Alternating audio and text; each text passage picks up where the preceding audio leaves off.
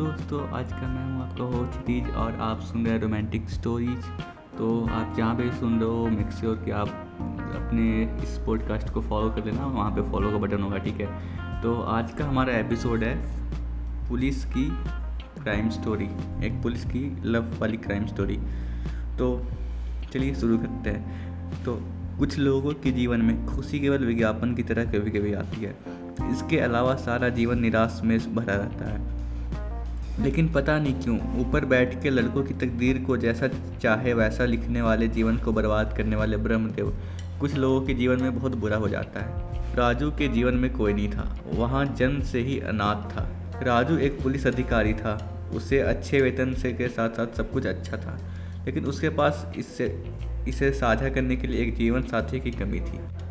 राजू एक बहुत ही वफादार पुलिस अधिकारी के रूप में पूरा राज्य में जाना जाता था। हालाँकि कोई भी अपनी बेटी को उससे शादी करने के लिए तैयार नहीं थे। ईमानदार पुलिस अधिकारियों की हत्याएँ की श्रृंखला के बारे में भयानक खबरें पढ़कर लोग डर गए थे। इसलिए कोई भी उसे शादी के लिए दुल्हन देने के लिए तैयार नहीं थे।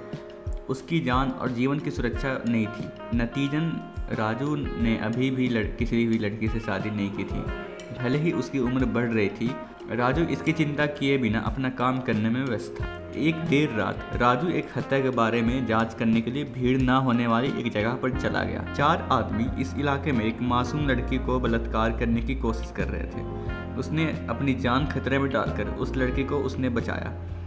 उसने जाँच बंद कर दी। वह उसे अपने घर ले गया और उसे, उसने उसे संतावना दी। जब वह ठीक हो गई और सहज हो गई तो उसने उसकी पृष्ठभूमि के बारे में पूछा।